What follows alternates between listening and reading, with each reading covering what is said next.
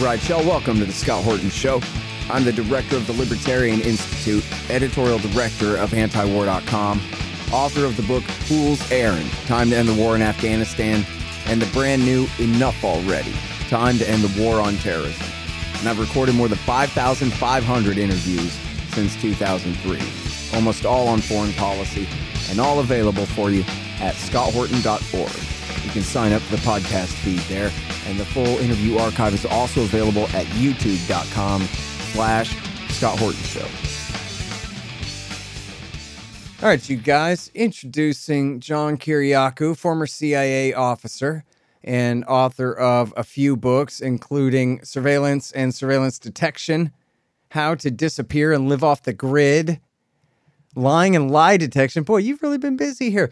Uh, doing time like a spy, how the CIA taught me to survive and thrive in prison. You know, he went to prison over the torture scandal, not because he tortured people to death, but because he revealed the names of some who had tortured people. I don't know about to death or not, but um, so he's the only one who got in trouble for blowing the whistle.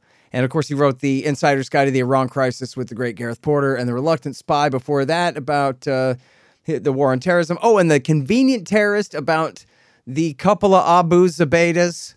Right. Very interesting stuff. And he's got a brand new Substack, which is johnkiriakou.substack.com. Welcome back to the show, John. How are you doing? Thanks so much, Scott. It's great to be with you. Thanks for inviting me. Yeah, happy to have you here. So tell me, why did you kill Jack Kennedy? I know, right? I'm just coming around. It's taken me all this time to just come around to the to the idea that uh, that at least elements of the CIA were responsible for killing for killing JFK. It's taken me this long. So, you know what did it? You know what did it for me too? Uh, Jefferson Morley. I was talking to Jefferson Morley the other day, former Washington Post journalist, amazing historian and scholar. Nobody knows as much about the Kennedy killing as he does, and he uncovered a document at the at the National Archives just about three weeks ago from this latest tranche of Kennedy documents that shows that the Hands Off Cuba Committee that Lee Harvey Oswald was a member of was actually a CIA front organization.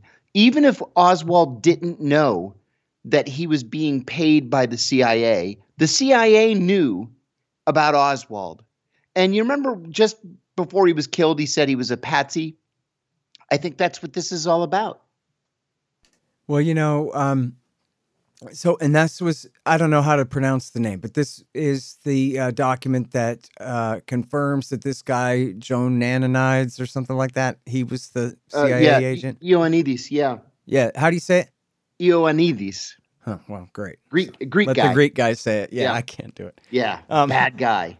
Okay, great. So, and, and so that was it. So he's the direct connection there between the alleged shooter, who seems like must have gotten off one of the shots, or maybe not. That might be assuming too much, whether he had, you know, actually pulled the trigger at all. But at least the accused shooter, um, is has a direct connection there. Now, this guy was a CIA officer, or he was himself an agent of an officer. He, uh, he was an officer. He was an officer. Ioannidis, yeah, he And- he was long known as a bad guy, uh, you know, sort of a black ops. I hate that that term, but it applies in this in this case. And I wanted to say something else. I I happened to be on on Bob Kennedy's uh, show the other day, and after it was done, he told me something that was just fascinating. He said that on November twenty second, sixty three, his mom picked him up early from school. She took him out of school um, and brought him home. She told him on the way home what had happened. And when he got to the house, they lived at in a big mansion in McLean, Virginia, called Hickory Hill. Uh, he said that his dad was there with John McCone, who was the head of the CIA. And John McCone was a longtime family friend. He said McCone would come to the Kennedy house every day after work and swim in their pool. Oftentimes, he would stay for dinner. He was unmarried at the time, and so he was very close to the Kennedy family. So Bob said that when he got out of the car, his dad and McCone were standing there talking, and he overheard his dad say, "Tell me your people didn't do this." And McCone responded, "I have no, uh, I have no idea who did this." And he said the fact that McCone didn't say, "Oh well, of course not. Of course, none of my people would have done something like this." That's not what he said.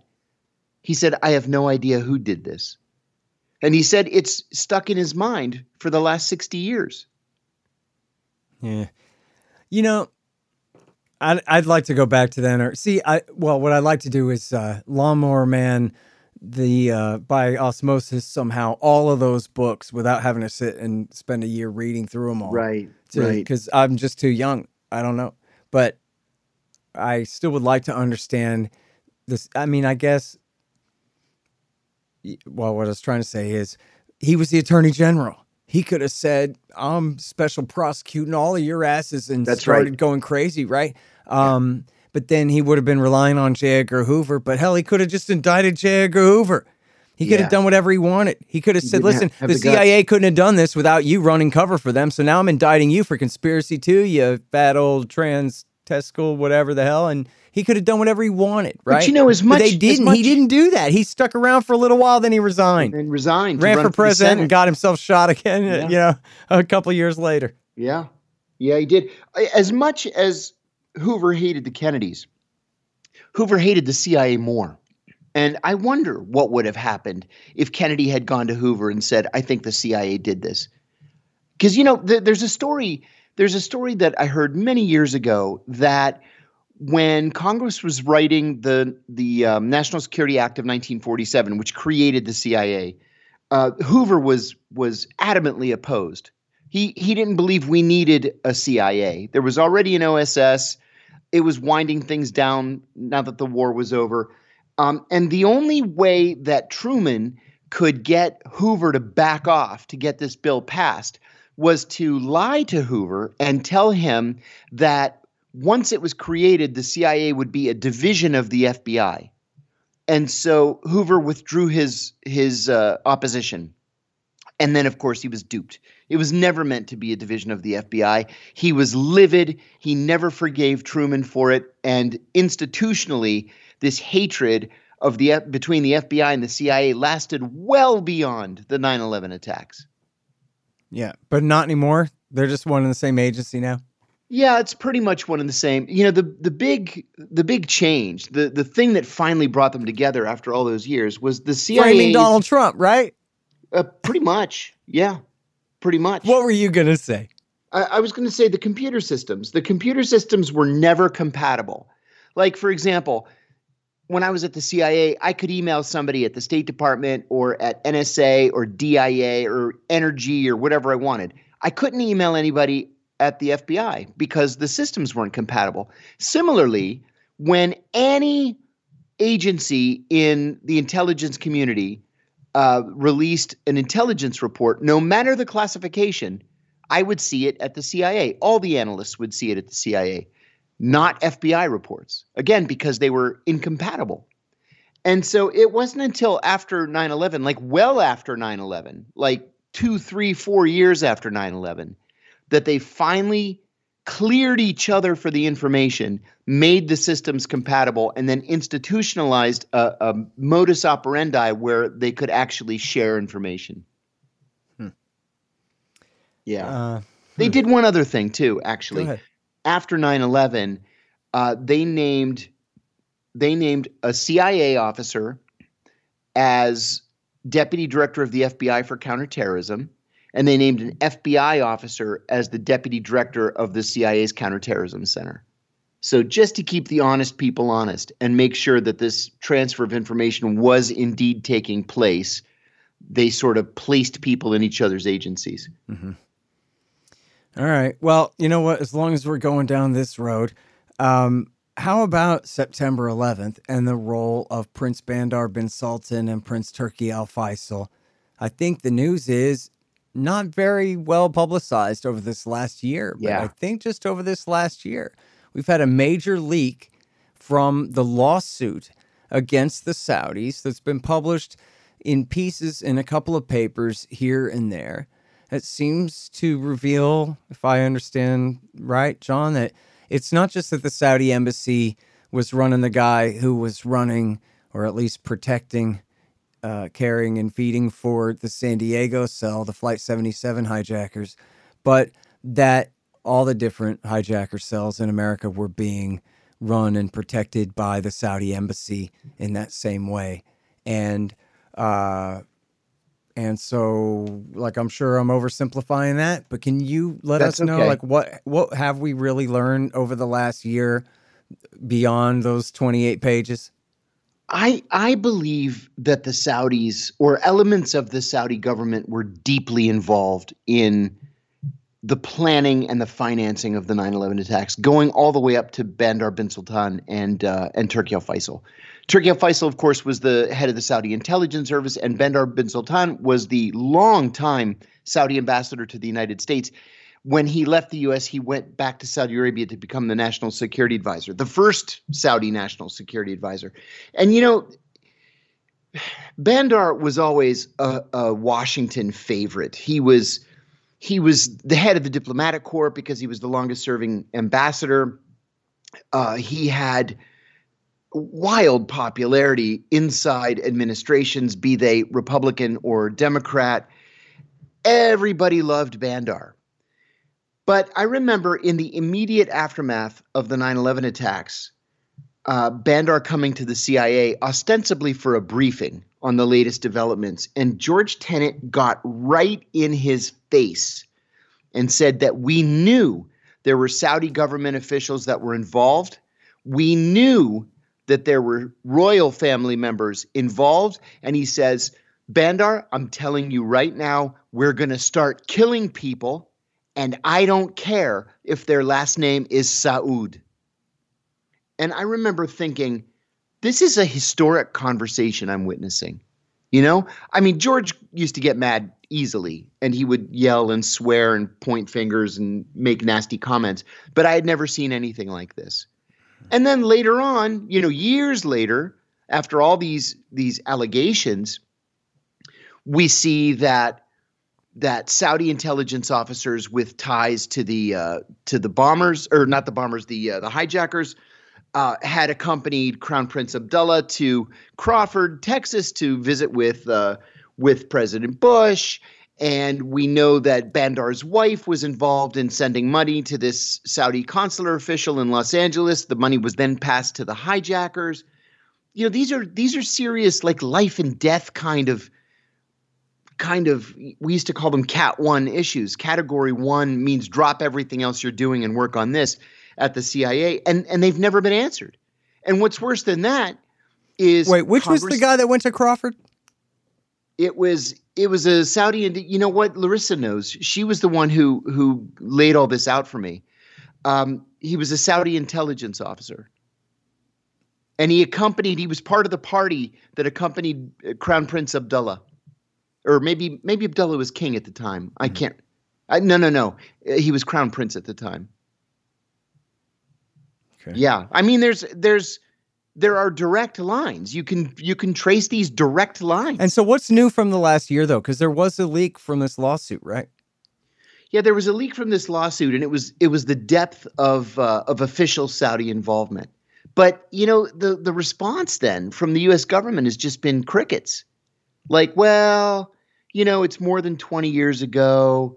We're trying to rebuild our relationship with the Saudi royal family. I mean, the thing is, too, though, is it doesn't make sense, right? Because No. Prince Bandar, and and by the way, you know, there are people who, which this is hardly worth addressing. I don't know. There are people who are upset because they think this is the modified limited hangout, um, and you know they think all this other stuff, bombs in the building, and all that. But I think all that conspiratard stuff is Yeah. the limited hangout, and this was Yes. always the question: was Totally- what did totally Saudi agree. intelligence know, and when did they know it? But then why did they do it? Because there is just no sense in which Bandar and Faisal are interested in waging some holy war against the United States, provoking us into invading Afghanistan to bleed us to bankruptcy, No. or get Riyadh nuked either, by the Right. way. Right. And this is the guy you say he's close to Washington. They called him Bandar Bush. He was Yeah. so close to the father there. Yeah, that's so, right. That's right. So- in fact, G- George H.W. Bush was a regular visitor at Bandar's 50,000 square foot chalet in Vail. Okay, but I mean, but what's all this about Tenet? Because if I'm gonna be a conspiracist enough to say, well, look, if they did it, they did it. I mean, it sounds like what you're implying anyway, and which is the obvious truth their conclusion, right? Is they did this as a favor for Bush and Cheney, who needed a massive, horrible terrorist attack to kill a lot of people so that they could go and have some wars. Why I- else would I- they do it? I, I would say I would push back on that only because Bush and Cheney had already planned to attack Iraq. So we already had our nice, neat little war being planned. You know, it was Richard Perle that went to the White House on on September 12th and said, "You know, we have to attack Iraq, right?"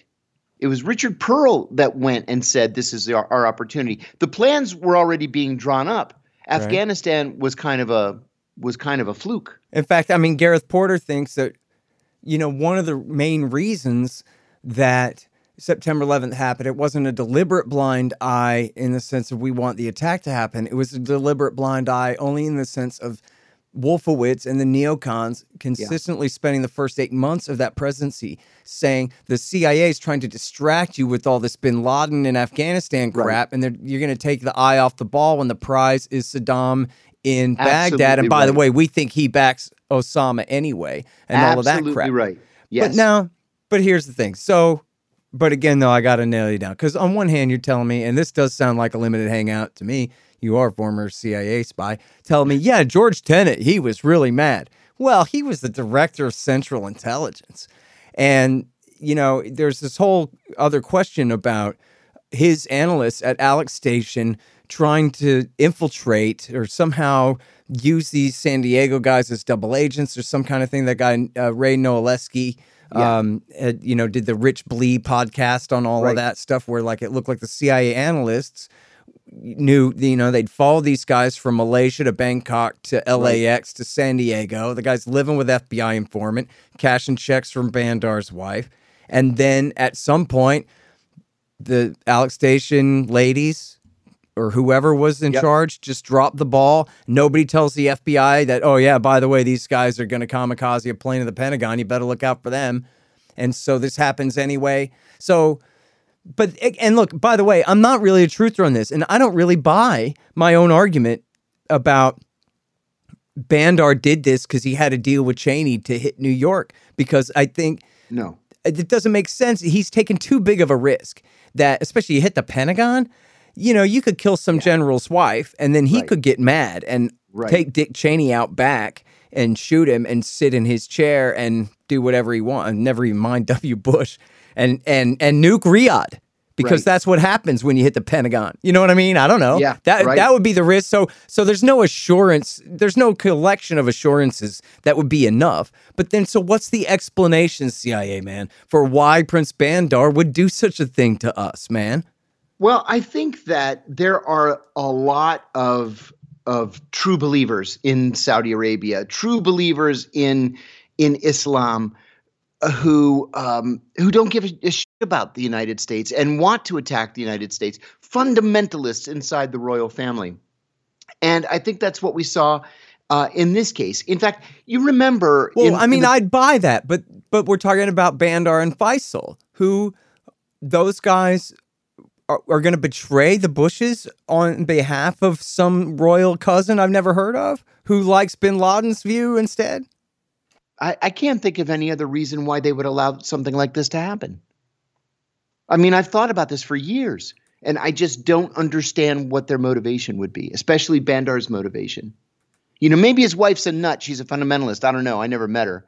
But and that does seem a weird way to make that payoff. You know, Phil Giraldi, he when when he first got into 9/11 stuff, Uh-huh. fo- another former CIA officer, he went further than me on some things. I was like, yeah, I'm not so sure about some of those things. But then when it came to the Saudi thing, he actually wrote a thing for the American Conservative essentially debunking the 28 pages and saying, you know, if you don't beg the question here and you just try to look at it honestly, this isn't really out of character for what the Saudi embassy does for Saudi immigrants to the United States all the time, or people here on visas all the time. They give them a ton of money. They pay for their A education, or the, this, that, or whatever. yeah, and it's not just the. Saudis; it's all the Gulf countries do that. yeah. So yeah, if, if you're a citizen of that country, you get a check. Period. yep. Isn't that funny? So here we are. And don't forget. Let me add one other thing. Go ahead. Don't forget um, when we captured Abu Zubaydah in in March of 2002 in Pakistan. We also confiscated his uh, his address book. Uh huh. And in I the know where Atlas this is book- going. Yeah, there were there were the names and numbers of these two Saudi princes, and we went back to the Saudis and said, you know, what what the heck is this? Abu Zubaydah, who we believed at the time was the number three in Al Qaeda, um, he's got uh, he's got the personal cell phone numbers of these two Saudi princes. The next thing you know, one of them is killed in a one car accident in the desert, and the other one goes camping in the desert and is found later having died of thirst. no. Well, but wasn't also the case that he had the number for Prince Bandar's castle in Aspen, Colorado? Oh, see that I didn't know. That I didn't know. That would be. Wouldn't you be the guy who knows that? yeah, I should be the guy that knows that. Yeah. Because I just think I learned that from Larissa, but no, Wow. I, that's not true. I think she thinks that, but no, no, no. I Ah. remember there's some news report about Zubaydah had Bandar's phone number in Aspen. Wow. But here, let me Google it. As long as Yeah. I'd like to know. we're screwing around on a Friday afternoon here, man. Um, wait a minute. You wrote the book on this guy. You would know that. Yeah, but it was like ten years ago.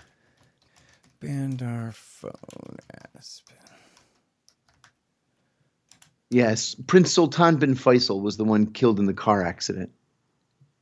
Okay, yeah. So here we go. This is oh, the, here's the Aspen Times version of it. Uh, CNN, 28 pages. Indirect 9/11 link to Bandar revealed. So what's here? Um, oh, it was in the 28 pages. Oh, it was. That was what it was. Zubaydah's phone book. Both those numbers were unpublished, and one of them was an unlisted num- number for a company that managed Bandar's estate in Aspen, Colorado. Reads ah. CNN. An unlisted number was also found for a bodyguard who worked at the Saudi embassy in Washington. Wow. Yeah. Wow. Yeah, and I'm I'm looking at a at a book here called Blood Horse. No, no, no, no. That's the site. It's uh, Why America Slept by Gerald Posner. Random House book. Oh, I Yeah. hate that guy. Isn't Yeah, I do too, actually. when he's not plagiarizing, speaking of Larissa, I remember him outright plagiarizing her. She wrote a thing on her blog at largely, and then 10 minutes later, he's on MSNBC just outright regurgitating, just oh, stealing it. That guy's Shame a piece of crap. He wrote a thing even like his whole speciality was like nothing's a conspiracy, right? MLK killed himself, JFK killed himself, David Koresh killed himself, Timothy McVeigh killed himself, and, and Oh, you're about to. Sorry, go ahead. No, this is uh, Prince Ahmed bin bin Sultan, who uh, died in the car accident, but they later said he had a heart attack while he was driving. And there's um, and there's a, another one. Oh, Prince Fahad bin Faisal, uh, who died of thirst, Huh. and their funerals were a day apart. Wow. Who knows? Well, now I want to ask you about other old terror war stuff. What about the Al Qaeda attacks in Saudi in 2003 that the neocons convinced Bush were launched out of Iran? Oh my gosh! Well, it was 2003 or the earlier ones. Hmm, maybe it was 02. 19 in 1996. That was Oh, that the, was uh, no, no, no. Yeah, no, that's a whole other story. Well, go Yeah. ahead and talk about that, and we'll get back to 03 in a minute. yeah. I but was talk I about was- Khobar because that's a great one. Yeah, Khobar. I I was living in Bahrain at the time, and I mean, it's you can see Al Khobar from my house, right? It's just right across the water. You can see the lights at night. And I was on the phone with my wife. It was our anniversary, January. I'm sorry, uh, uh, June the 25th, 1996. And um, so I was on the phone with her. She was she was in the states. She had just had our second child, and uh, there was an explosion that just shattered the the windows of my living room. I I I thought my house was under attack, so I rolled off the bed and got underneath it. So I told her there was just an explosion. I got to go, and I hung up. I stayed under the bed for a few minutes, and then went outside. And my neighbors were all outside, thinking that they had been bombed. We couldn't see anything. There was no like you know crater. Nothing was on fire, and I was like, I don't know what the heck that was. So I went to bed. The next morning, of course, it's all over the news that it was Al Khobar. So I drive over there with Well, another. wait. By the way, so that means this is a barracks, and it was airmen, American airmen Yes. who were killed, 19 of them. And, I don't know how you many know, wounded. What you could see, it, it, it was one of the most incredible things that I that I've ever seen. I, I drove over there the next morning with an with another CIA officer, and Warren Christopher, who was Secretary of State at the time, flew in with a whole bunch of CIA people, and the whole front half of the building was just sheared off, like you see. It looks uh, like in- Oklahoma City. I was just going to say, like you see in images of Oklahoma City, it was just sheared off. But worse than that, the crater was 30 feet deep. It was so deep that water was seeping in from the Persian Gulf. And on the ceilings in the building, there was blood because the bomb was so big, people were blown up out of their beds and just kind of squished on the ceiling. That's how many of them died. It was from the the force of the of the sound wave of the impact, just squished them. And Never you went there and like it in my saw this yourself. Pardon me. You went there and saw this yourself. Oh yeah, yeah. I've got devastating pictures. Yeah, it was terrible. then Terrible. what but anyway, m- my point was sorry, I forgot my point. My point was we worked really hard as a government to blame that on Iran. Mm-hmm. you know, with no evidence whatsoever. All we knew was that two guys were in a truck. Uh, they they drove up to the the barracks. Eh, m- More eh, the barracks. I say barracks with air quotes. It was more like a like an apartment building, Mhm. and um and then they ran like hell. And when the lookout guy on the roof saw them running, he started running floor to floor, screaming for people to evacuate. He probably saved dozens of lives. Hmm. But it was nighttime, and so many people were sleeping that they just couldn't get out. Man. Yeah, and then so what? They blamed it on Iranian backed Saudi Hezbollah. Exactly. And listen, I can tell you, Saudi Hezbollah is different from every other Hezbollah, Kuwaiti Hezbollah, and the main Hezbollah in Lebanon and Syria. We've never had a beef with Saudi Hezbollah. They hate the Saudi royal family because the Saudi royal family oppresses them. Well, and And there's they're some mostly- tiny, powerless little group there, right? Little teeny tiny. It's a, it's probably a couple of dozen guys. So there was never any evidence that the Iranians had done this. Never. You know, we had and they we were covering up for who? Well, we had heard of this group, Al Qaeda, because a year earlier they had they had blown up the OPM-SANG building in Riyadh and they killed I don't know five people, seven people, all uh, third country nationals working. That's where I used to do my grocery shopping. Uh, they blew it up because they sold pork there, right? Like there was a back room you could go in and discreetly buy bacon or ham steaks or whatever. So they blew it up, killed all these Indian guys that used to work there. So we knew there was this group Al Qaeda, but but this group that we barely knew anything about, they couldn't pull off something like Al Khobar, right? It had to be the Iranians. It's this groupthink that's so pervasive at the CIA.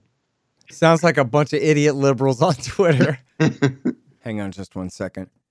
Hey, y'all, the audiobook of my book, Enough Already Time to End the War on Terrorism, is finally done. Yes, of course, read by me. It's available at Audible, Amazon, Apple Books, and soon on Google Play and whatever other options there are out there. It's my history of America's war on terrorism from 1979 through today. Give it a listen and see if you agree. It's time to just come home. Enough already. Time to end the war on terrorism. The audiobook. Hey guys, I've had a lot of great webmasters over the years, but the team at expanddesigns.com have by far been the most competent and reliable. Harley Abbott and his team have made great sites for the show and the Institute, and they keep them running well, suggesting and making improvements all along. Make a deal with expanddesigns.com for your new business or news site. They will take care of you. Use the promo code SCOTT and save $500. That's expanddesigns.com. Man, I wish I was in school so I could drop out and sign up for Tom Woods' Liberty Classroom instead. Tom has done such a great job on putting together a classical curriculum for everyone from junior high schoolers on up through the postgraduate level. And it's all very reasonably priced. Just make sure you click through from the link in the right margin at scotthorton.org. Tom Woods' Liberty Classroom. Real history, real economics, real education. All right. Well, So I don't know. I feel like I must have let you off the hook uh, too easy there on September 11th somehow. But it's I'm I'm very No, happy I, to. I agree with you 100% on that issue. well, I don't even know what I think about it, so you can't because No, but uh, you said, you know, you're not a believer in the the nanothermite and the Oh, yeah, I hate all of that it, stuff. Or Oh, it's all so bunk. did it. Or, yeah, no, I, I don't buy it. yeah, no. But so I don't know. I don't understand it though, because I do I do think I understand the level of involvement of the Saudi government in doing it, and the the only obvious motive is one that to me is just too much of a stretch. I mean, and you know what? I'm saying that as a proud former conspiracy kook who predicted that attack for years before it happened. Mm. And what I said it was was the CIA is going to do it and blame it on that Bin Laden guy and then invade Afghanistan and Iraq. I mean, I was saying that on the radio in 1998, 99. In fact, I, I had a funny anecdote. Somebody stole the tape. I lost all my tapes out of my buddy's storage shed of my first Oh. radio show. Oh, that's But- terrible. But I had that anecdote, and I knew that part of one of those anecdotes was I was on the phone with this guy when we were both kind of predicting September 11th. And I said, then they're going to go to war with Iraq. And then he goes, well, they'll have to go to Afghanistan first because that's where bin Laden is now. And you got that lady, Christiane Amanpour, on CNN, always trying to get rid of the Taliban. So that'll be on there too. And this is like in the end of 98, maybe beginning in 99. We're saying this when Bush hadn't even begun to run yet. And we're just like totally predicting all this. So I was like, well, I got a witness, even though I lost the tape. You know, I know Yeah. I have a witness because I was talking to this guy till. And then what happened was I was at a party and I knew I met a guy or I re met a guy who I know knew this guy and I got in contact with him. Oh my god. And I told him that story and I said, Do you remember that? And I said, Yeah, then they're going to be a terrorist attack in New York and they'll blame it on Osama and then they'll uh, invade Iraq. And then you said, Yeah, but they'll have to stop in Afghanistan first because of Christiane Amanpour and Osama bin Laden. And he goes, Nah, I don't remember that. oh, oh man. I'm not going to lie to you. I got no witnesses, but it's definitely true. Um, but anyway, Oh, but then look, even then it happened just exactly the way I predicted it. But then one, all that stuff that you just mentioned with the thermite, et cetera, et cetera, et cetera, is all every bit of that. You know, it really like jaded me of the that entire kind of conspiracy thinking about the stuff, and I decided I was going to hold my horses and really learn as much as I could about Al Qaeda and who these guys were and what they Yeah. were doing and all of that stuff.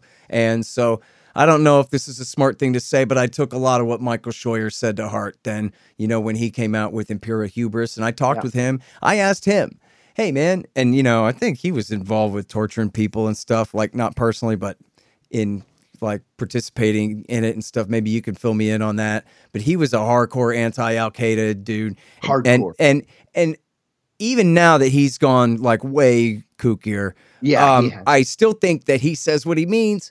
And I asked him, hey, man, come on, do you think that they let this happen, turned a blind eye, somehow got the Saudis to help and do this thing so they could have this war and this and that? And he goes, nah, because I don't think that the White House knew enough to ignore because of the childishness of people like George Tenet and Louis Freeh and all of these others in charge at Yeah. the police and spy agencies Yeah. who all hate each other so much and whatever. Yeah. So, like, what would Condoleezza Rice know to even you know, turn a blind eye to? Or what would Dick Cheney know? These guys were working on missile defense in the name of North Korea or whatever Right, boondoggle when they came in, that kind of thing. Working on getting to Baghdad and didn't want to be distracted with all this Saudi stuff. I mean, just Yeah. like what you're saying with Khobar.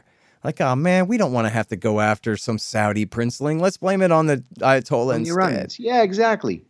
Exactly. You know, let me tell you something too about uh, about Scheuer. I always liked and respected Scheuer. He's become kind of a nut since he left the agency. Uh, he's very conspiratorial, but or even really like since the Obama years, I would since say. the Obama, you know, that's a better yeah. way to say it. Since the Obama years, but I had a great deal of respect for him and and for his understanding of Al Qaeda from the very very beginning. Um, but where I finally walked away from him was just recently when he married Alfreda Bikowsky. Alfreda Bikowsky, the red-headed devil who headed Alec Station, who before that was the chief of operations in Alec Station, who oversaw the torture program. Uh, Alfreda was bad news from the get-go, and she married him. Like, how the heck did that happen? So I don't yeah, know. like I mean, he I was. turned on him. I mean, that's part of the. Well, go ahead and elaborate about that because the story is that he called Sandy Berger a pussy or something, and so he got exiled to the library. And Right. so from 96 or from 99 through 01 or whatever Correct. it was, he was not working, but on collecting his government check to sit in the library, but kicked out of Alec Station. And so she was And- running it. So when I was saying earlier that story, like Ray Noleski says, I know I say his name wrong. I'm so sorry, Ray. I really respect you. I'm just too stupid to say your name right. Um, but he says, you know, she was trying to run this op. They were she, Yeah, she and Rich Blee. They were trying to to turn the San Diego cell into double agents, but Yes. that failed, and then they dropped the ball, something like that. Do you know about that? Oh yeah, yeah, sure. In fact, just after that went bad, I became the chief of counterterrorism. I'm sorry, the chief of counterintelligence in Alec Station. I was working In Alec. Station. Yeah, in Alec Station. Yeah. From what date to what date? Oh, I was there for a short period of time because I got promoted on the strength of the uh, of the Abu Zubaydah capture. And I went up to the seventh floor, so I was there from May to August of 2002. Oh, okay, but after September After. 11th. Yeah, oh, Okay. Oh yeah, yeah. After September 11th. Yeah. Okay, I'm sorry. Go ahead. Go ahead. Yeah, so she and Rich Blee were very, very close because they were they were like-minded on these issues. They just wanted to go in guns blazing, and if you couldn't turn somebody, then then you kill them. But like we said a minute ago, they also had this very passionate hatred for the FBI. So even after they realized that they couldn't turn these guys in San Diego, they couldn't recruit them, not realizing that they were the actual hijackers or planned to be the hijackers. Um, they never told the FBI that these guys were in the country. You know, so they couldn't be arrested. It- all they had to do was say, "Look, you know, there are these bad guys. They're in San Diego. We took a shot at them, and they they turned us down. Over to you guys." Um, they never did that. I'll give you another example. When I was in Pakistan, we had a guy, a walk-in. A walk-in is somebody who literally walks in to the American embassy and offers up intelligence. 99% of the time, they are crazy people. They're probes, usually from the Iranians, just looking to see how thick the walls are, how thick the windows are, who's got a gun, where the cameras are located. And, um, and uh, sometimes they're intelligence uh, brokers, we call them, where you know th- they'll offer you a little nugget that may or may not be true and you give them a hundred bucks and then they go to the french embassy then the british embassy then the russian embassy and you know that's a month's salary right there. So it's that 1% that you're working for. It's that 1% that makes you take these walk-ins very very seriously. So because i spoke arabic and, and other languages i was the designated walk-in guy. We had a guy come in and um, he offered us some intelligence and we did a raid a couple nights later based on his intelligence. It was a bust. So he said oh the guy must have moved. He you know my, my information was several days old. Uh, for my own safety i waited to tell you so he wouldn't know it was me. Okay he gives us additional information we do a second raid it's also a bust we do a third raid and it's a bust so clearly, this guy's a liar. We don't know why he's lying, but in the course of the debriefings, he admitted that he was the one, he was the actual guy that fired a, a shoulder fired rocket, a shoulder mounted rocket at the American Embassy in 1995. So I said to the chief, I said, look, this guy's a liar and a fabricator, but we have him on this rocket attack. So let's just turn it over to the FBI and we'll grab the guy. You know, he had the opportunity to do the right thing. He's been yanking my chain and wasting my time for all these weeks. Let's get him. And then we just extradite him to the United States to face, you know, a terrorism charge. We went down to the FBI office together, which was on the first floor, and they were like, eh, yeah, eh, we're not interested. Yeah, this is kind of your problem. It's just a walk in.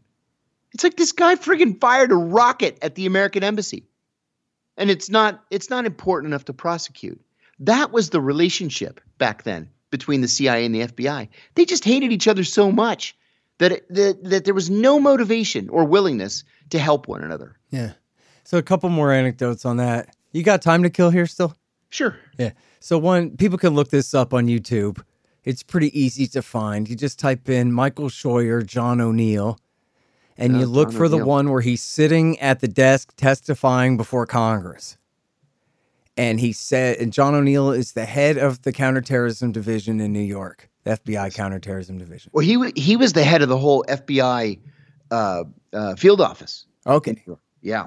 Oh, okay. Of the New York field office, so the terrorism officer was under him then. Right. Right. Exactly. He was a very big shot. Right. But then he got run out of the FBI and he became the head of security on September 11th at the World Trade Center, which His he knew was day. a likely target, and the building fell on him. So Yeah, then here's him. a clip of Michael Scheuer saying that um, the, the the congressman asks him, you know, I, I forgot the question how he sets him up about you know that you were you were uh, uh, condemned this guy John O'Neill and Scheuer says that's right. I also said that when that building fell on him, that that was the only good thing that happened to America on 11 September.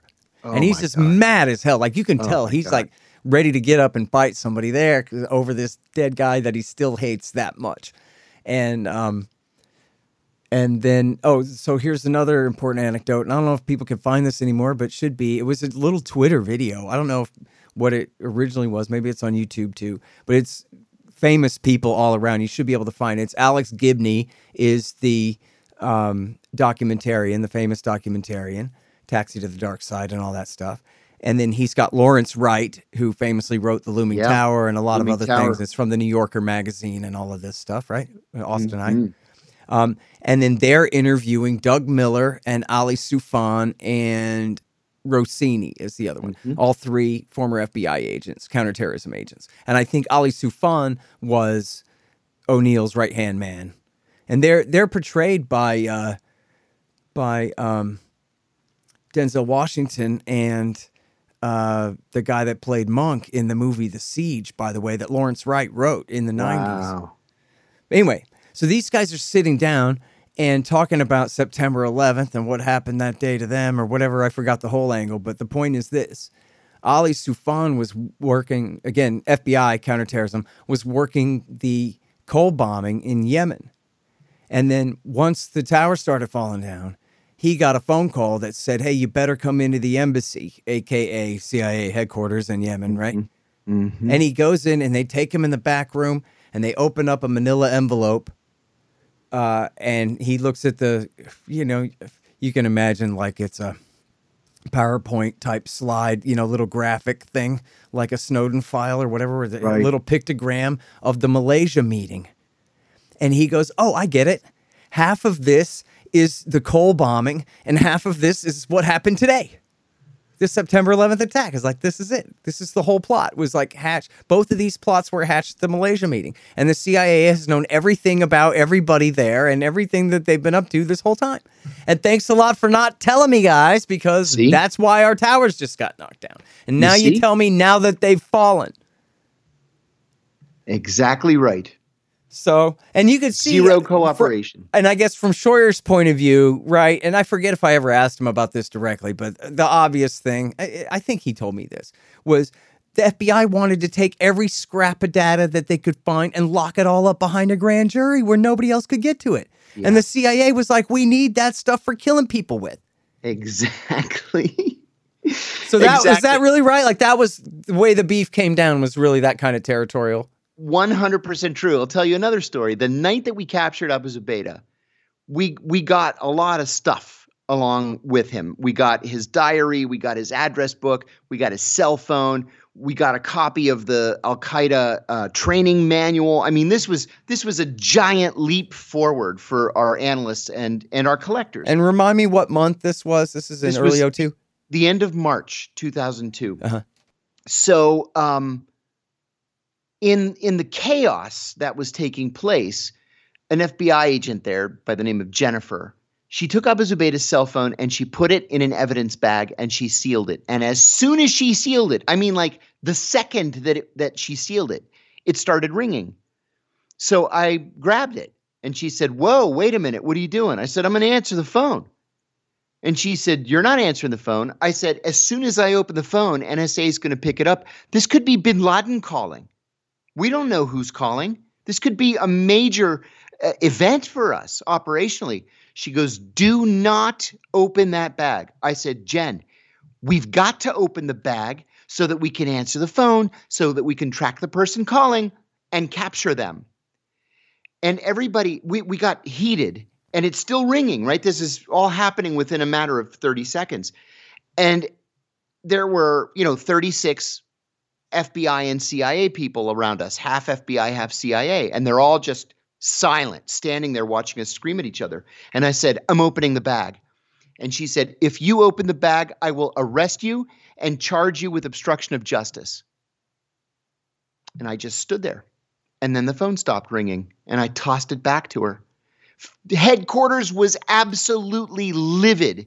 But this this goes in part to this this hatred between the FBI and the CIA on the one hand, and on the other hand, you know, the FBI looks at everything as an open criminal investigation, and the CIA doesn't give a shit about open criminal investigations. They just want to bust down the door and grab the bad guys and prevent the next attack. Now, I'm not saying that that's the right thing to do. I'm just saying in the immediate aftermath of 9 11, that was how people felt. Yeah. Well, man. So the reason I brought you on today was to talk about Joshua Schulte, how, how he wrote this note to the judge about how oh. he would oh. rather be dead than oh, locked in solitary confinement anymore. I wonder if you could tell us a little bit about this guy and why he's locked in solitary confinement. This poor guy, Joshua Schulte, was a CIA hacker. And, you know, the CIA's got an entire army of hackers, as you might imagine. And they tend to be quirky people. A lot of them have, you know, they're on the spectrum one way or the other. They're strong introverts and they like just sort of sitting in front of a computer all day long. Well, Schulte was very unpopular in his office. He would he would toss Nerf basketballs at people while they were working, and he, he had a bad relationship with his branch chief. They just didn't like him. Well, he finally left, and what he was accused of doing, what he was convicted of doing, was taking out information with him on a thumb drive that he passed to WikiLeaks. And these documents came to be known as Vault 7. The CIA said this was, in fact, a, a former CIA deputy director said this, this was akin to a, an intelligence Pearl Harbor. The, it was the worst, the single worst thing that ever happened to the CIA because it was the crown jewels of what the CIA was capable of doing. So Schulte was arrested very quickly and sent to MDC Brooklyn, the Metropolitan Detention Center in Brooklyn. It's a notoriously horrible place. Uh, the whistleblower Marty Gottesfeld was there. Uh, uh, what's his name? Epstein was there. Uh, and many prisoners, not just Schulte, but many prisoners have complained about conditions. There's no heat, for example, in the in the uh, wintertime, and even your toilet water freezes. Uh, there are no windows uh, you you go crazy because you're isolated literally from any form of human contact for 24 hours a day. You're allowed one phone call a month, and it can only be to your lawyer. Uh, the the food is terrible. It's it's uh, you know a bowl of Cheerios for for breakfast, a bologna sandwich for lunch, and a bologna sandwich for dinner every single day of your life. So um, Schulte was he went on trial last year and was acquitted on two counts, and then it was like another eight counts uh, that that it was a hung jury, and so the Justice Department decided to retry him, and these are all espionage counts. They retried him, and he did something that was like unbelievably stupid. He fired his lawyers, and he said that he could represent himself better than they could represent him. Uh, you know that old saying that the the man who represents himself has a fool for a client. Uh, he ended up being convicted on all charges, and he now faces 80 years in prison. Uh, the way they've they've treated him indicates to me that when he finally comes up for sentencing, which I think is in March, uh, he's going to get the maximum or pretty darn close to the maximum. Well, and they're giving him these uh, special administrative measures too. Yes, is that right? So this is yeah, they're giving him special administration administrative measures, uh, which really cut him off completely from from the outside world. He can't speak to family members. He can't have visitors. He can't speak to the media ever. Uh, the only reason that we know about this is that he wrote a letter to the judge, which he's allowed to do, and then the judge released it by by having it uh, put in the court records and leaving it unsealed. So you know th- there are two um, uh, CMUs, uh, um, management units. What's the what's the C stand for? Uh, communications. Communications. Thank you. Two communications management units in the United States. One is at the federal penitentiary at Terre Haute, Indiana, uh, which also has the federal uh, death row, and the other is um, at the the Supermax prison in Marion, Illinois. Daniel Hale, the drone whistleblower, is there. Marty Gottesfeld, who's a hacktivist and never hurt anybody, is there. That's where Viktor Bout was. I mean, these CMUs and um, and and SAMs, they're supposed to be for the worst of the worst, the most dangerous, the most horrible, the most deadly prisoners that we have in America. And they're not. They're used for political reasons to silence people. Yeah. And, you know, I mean, you think about uh, who, you know, what we're talking about here. I read a, a thing where they interviewed the jurors too, and they're like, well, he was guilty of the crime and everything. But, you know, the worst you could say was he was guilty of the offense. Right. right. We're talking about leaking government secrets to somebody. Right. We're not talking about robbing a store and putting a gun to some lady's head and you know that's right. And, and many or those... even some you know uh, robocall scam where you rip off old ladies of their savings or right. something. We're talking about leaking government secrets here, and they're treating him when you think about like who goes in the hole. It's somebody who is already in prison for murder and then murders somebody right. else in there or right. something like exactly. that, right? Not exactly. this guy who's just boy, you sure did make CIA mad, and everybody knows it's it's not the CIA, it's just CIA because you don't say the God, it's just God. And right. so look at what they can do to you. They'll they'll give you a living death in so the hole. So true. And and that's what it's going to be. It's going to be a living death because it's not like he's going to be put in the hole uh, for for a week for insubordination or for a month for fighting somebody. He's going to die in there. He's going to go into the hole and he's going to stay there for the rest of his life. It's terrible. It's a terrible injustice. And I wanted to make another point too if we've got the time. That is that that much of what he is alleged to have released was actually in the public interest. Without his revelations, we wouldn't know that the CIA can can remotely take over control of our cars, you know, by hacking into the car's computer system. To do what? To drive the car into a tree or into a bridge abutment or off a cliff to kill you? We wouldn't know that the CIA can take over control of our smart TVs and reverse engineer the speaker so that it acts as a microphone even when the TV appears to be off. I'd like to know if the CIA is doing that to American citizens. Yeah. But we wouldn't know any of that without Josh Schulte. Yeah, and you know, marble cake. Where look, they can break into your server and make it look like some other country did it. Exactly. they put a couple of uh, Cyrillic words or words in Arabic or Farsi and say, "Oh, look, it was the Iranians that did it, or it was the North Koreans that did it." Yeah. Look, they wrote Iron Felix right in there.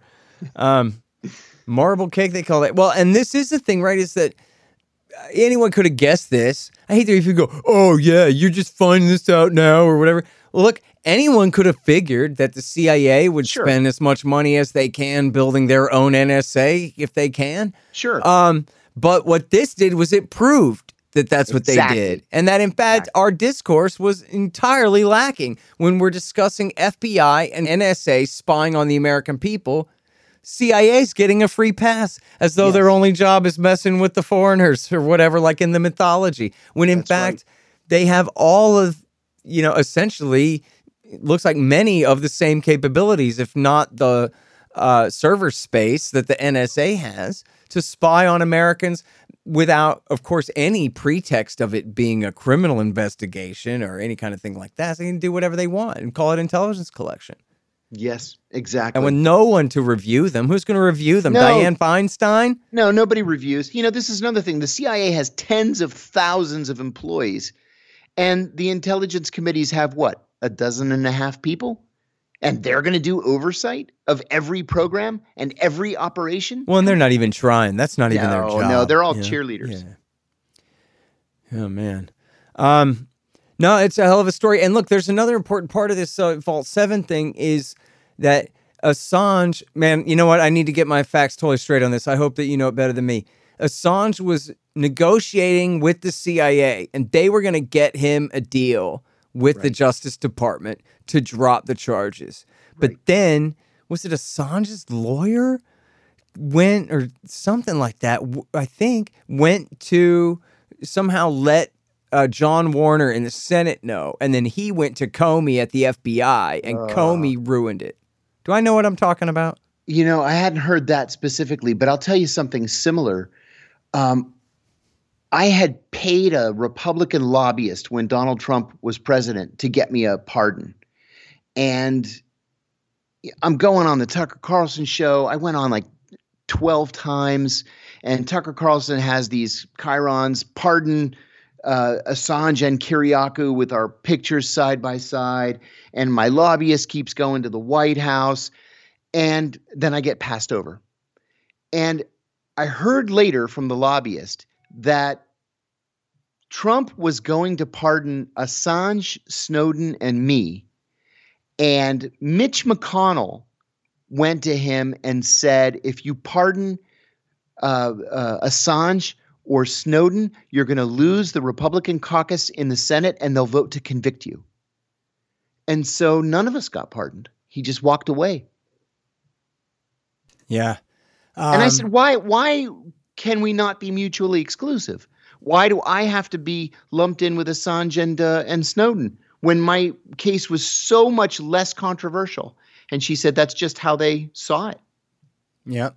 Well, yeah, because that was the the Republicans in the Senate, that Lindsey Graham and them who yes. were doing the extorting. That was their yes, take. exactly. Yeah, and now, so listen, I think I found something here about so this is just the Wikipedia damn version. Forgive me, but it's the only thing that came right up that that had this. It says during January and February of 17, the Department of Justice was negotiating through Assange's attorney, Adam Waldman, for immunity and safe passage for Assange to leave the embassy and come to the United States um, to discuss risk minimization of future WikiLeaks releases, including redactions, and to testify that Russia was not the source for the WikiLeaks release in 2016. And then in mid February, uh, 17, Waldman, who was pro bono, asked Senator Mark Warner, who was co chairman of the Intelligence Committee, if he had any questions to ask Assange and he contact there's something left out there. He contacted Comey, and Comey told Waldman stand down and end the negotiations with Assange.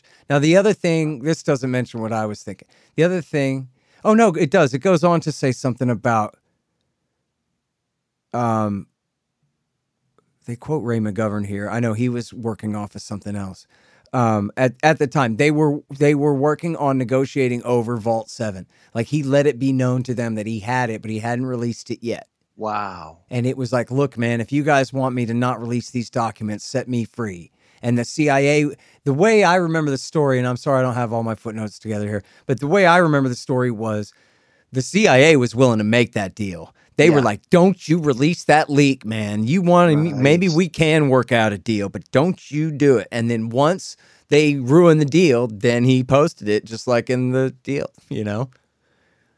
Wow. Um see, but there so, it is. It goes back to the fact that that their interests are frequently at odds and they just hate each other. Yeah. Well, and that would make sense, right? I wonder how pissed off the CIA was that because it was, uh, you know, the way I remember it anyway, it was clearly like they were willing to make the deal, but and and even I think we're working with DOJ on it, but then when the FBI found out about it, that was when it, you know, yeah. Know. Anyway, wow. but um, I mean, they do have something about the marble framework here. I called it marble cake something. It was the marble framework. That's the thing for leaving false tracks of uh, yes. server you broke into and all of that. Yeah, um, terrible. man. Okay, well anyway, um Oh, one last thing before I let you go, which Mm-hmm. is apparently Ayman Al Zawahiri put out a new podcast. I hadn't heard that. Oh, yeah. Okay. So, I mean, they claimed that they killed him last summer in a Yeah. drone strike in Afghanistan. Right. And now, but the thing I read, you know, I, I need to, I need to go ahead and, uh, and bite the bullet, I guess, and buy a membership at that site website. I hate to do it. Um, but they really are always ahead on all those translations and stuff. Um, but I think what I read though, I, I barely read into it. I just barely saw a little news summary about it that said that there was nothing obvious in there that um, made it clear what time it was recorded, right? Ah, it's not like he cites a current event that happened after he was supposedly killed or something obvious, but you know, it's purported to be new or it was at least new to the world. Yeah. So Yeah. Oh my gosh. Yeah. Fantastic. Okay, with that, I'll let you go. Have a great weekend and a happy new year. I appreciate Thank you, making sir. time Same for us, to John. you. Good stuff. Fantastic. Thanks for having me. Hell yeah. All right, you guys. That's John Kiriakou. The Scott Horton Show, Anti War Radio, can be heard on KPFK 90.7 FM in LA, APSradio.com, antiwar.com, scotthorton.org, and libertarianinstitute.org.